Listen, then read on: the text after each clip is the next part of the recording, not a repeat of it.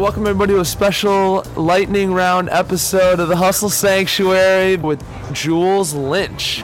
Uh, we're the same height. We'll start there, which is pretty incredible because I thought Canadian people were short, and then he said they're all giants. Yeah, we are. Pushing So- up here in Canada, north. Some lumberjack people up here. Right. All right, so Jules has a company called Bandbox. He's an artist producer.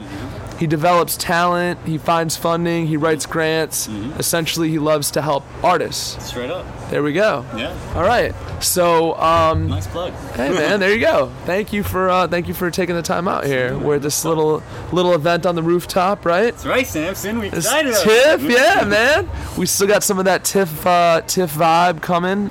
What a, what a great city! I just want to start there. Yeah, Yeah. Toronto's long- Toronto's dope. you been here? You know what? This is only my like first real time in your city. Believe it or not. Yeah, and this is what day three. Oh, you're early, bro. You're early.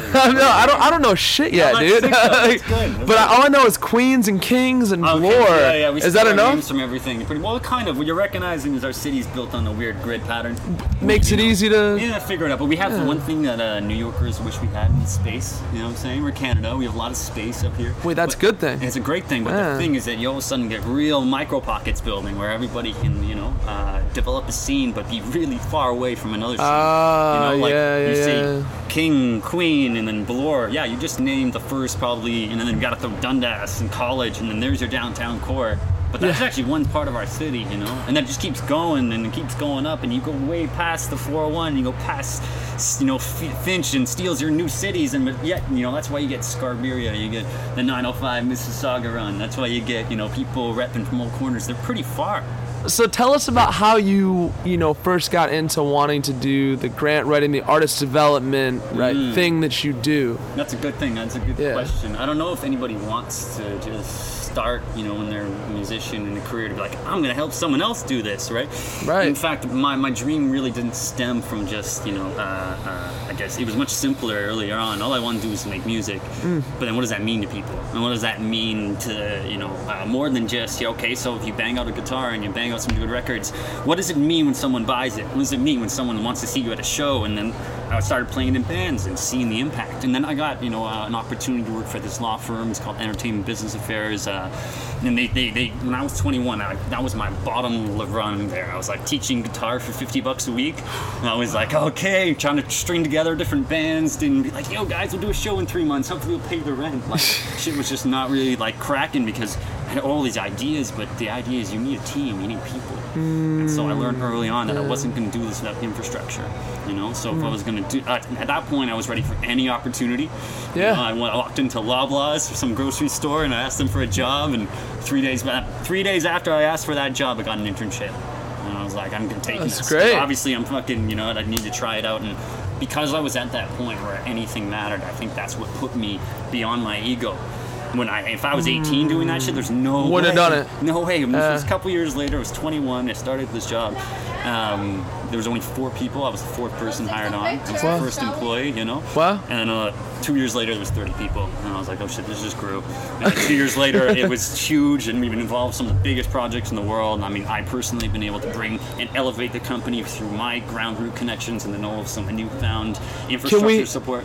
Can we talk more micro? Like, tell us about a project that, that that's a standout project for you while, Well, while- uh, during that era. point, the yeah. defining point, yeah. I guess, and I was. This is the best part of being young and naive and learning, right? Yeah. Is that uh, um, I have a real good buddy uh, of mine, my best friend Rainer, and I. We've been making music forever, and uh, you know, shout outs Rainer and Graham. Hope y'all listening. Shout out. Shout out. and uh, it was uh, it was a it was a buddy of ours. Um, really random ass connection. Where I got a phone call at four in the morning to say, "Yo, you got to meet these kids from Scarborough." These Wow. Three 18 year olds, and I was like, "Oh shit, I got to go down." But hell no, go fuck yourself, you know. When it's like four in the morning. Yeah. Next week, I just said, "Fuck, it, let's go party," and I met these kids, and they didn't even. I didn't even know if these kids made music. I don't know if they were painting. I don't know if they were filmmakers. I don't know what it was, but they were running around. They had cameras. They were like jumping on cars. They were like throwing on. j- I was just losing it. I was like, "Who are these kids?" They're like enigma of energy, and then eventually they're like, "Yo, we're gonna be the biggest in the world." And I was like, "Pff, "Sure." What real shit. I was like, holy fuck. And then uh, his name is Abel.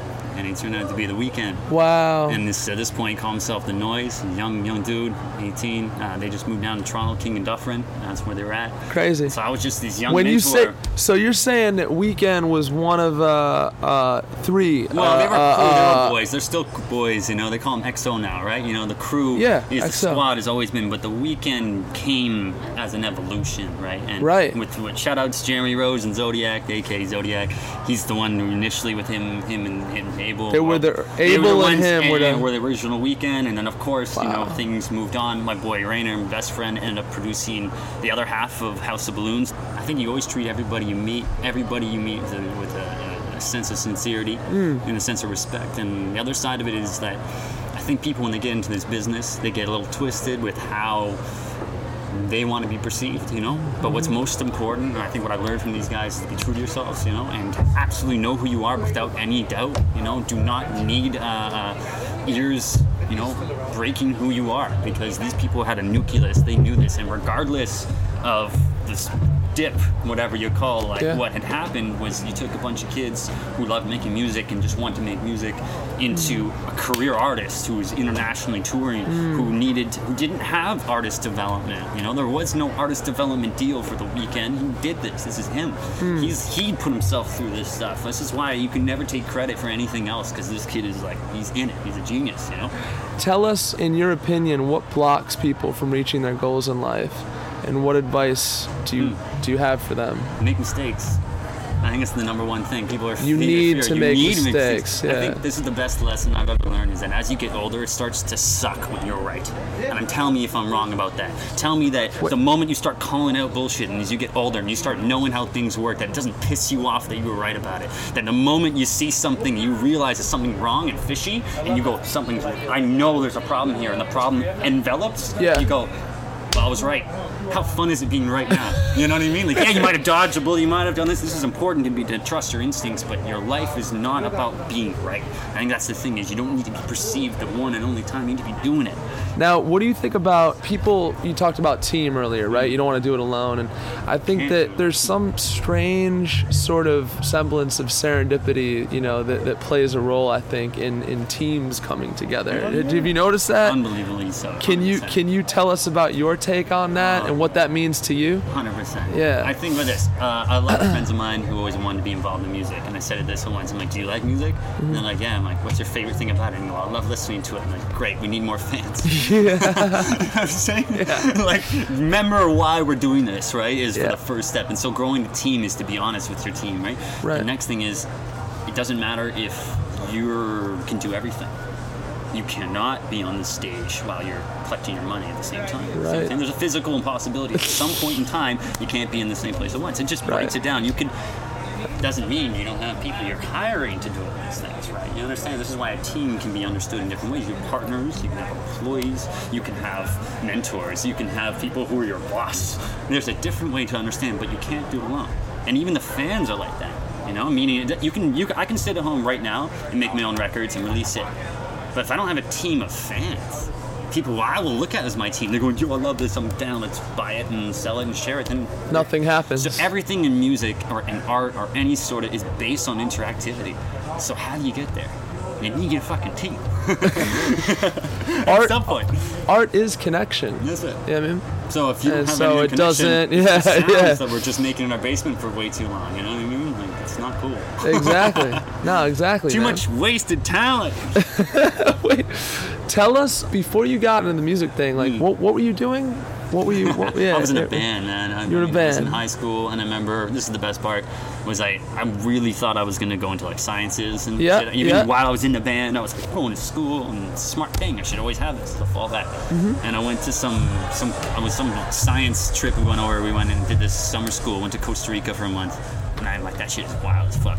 And I'm like, all right, what a great experience. What do I remember about this? I went to the one place in the world that I probably learned the most about biology. So I wanted to be a biologist. Times now is the time to figure that out, right? Yeah. Like you don't get that opportunity a lot. And then eventually I realized I'm like, okay, what do I really fucking need out of this trip? Well, Mm-hmm. I need good friends. I needed, you know, some just straight up new new experiences. And I, the only thing I really remembered was playing music. Whether it be jamming on the beach with like the 30 odd people we were with, or playing at night just singing to a bunch of girls, or just hanging out and just writing songs in my bedroom and realizing that I, whoa, everything else I'd learned crammed in my head in this month meant nothing. You know, and I was like, okay, it didn't matter at that point because I had tried a bunch of shit. You know, I figured it all out. It was in the sense of like I knew it was it was time for me to figure out what not to do. You know, Right. Until it, I always knew that I was like, all right, I'm going to be doing this. But when someone paid me, that, then it was over. it was over. It was like, hey, Jules, you did a good job. You brought all your friends out to party.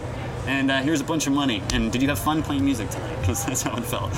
Like, yeah. and I was like, oh my god. so so if you had to say if you had to articulate what guides you what what motivates you to to push for Change, this for sure, man. Change motivates you to push. I'm not for this. like change, like everything needs to change. I'm saying change is happening, and it motivates me that because you always got to reinvent yourself every day. And we have a very physical change that we've seen. We've gone from this physical to digital, and you probably know this in your days at Interscope. You know that some of the old guys are going. Yeah, "Oh, what do we yeah, do?" of course. And it's no one's fault. And we're all figuring this shit out. But Yeah. I'm I'm born in this now. You know, Mm. I was 12 when Napster came out. And I was like, well, I bought CDs for two years, maybe. You know, my Blink 182, you know, my Green Days because it was old G. And but like, I remember this days as, as an important part of my life was to buy music, to go and you know get HMV.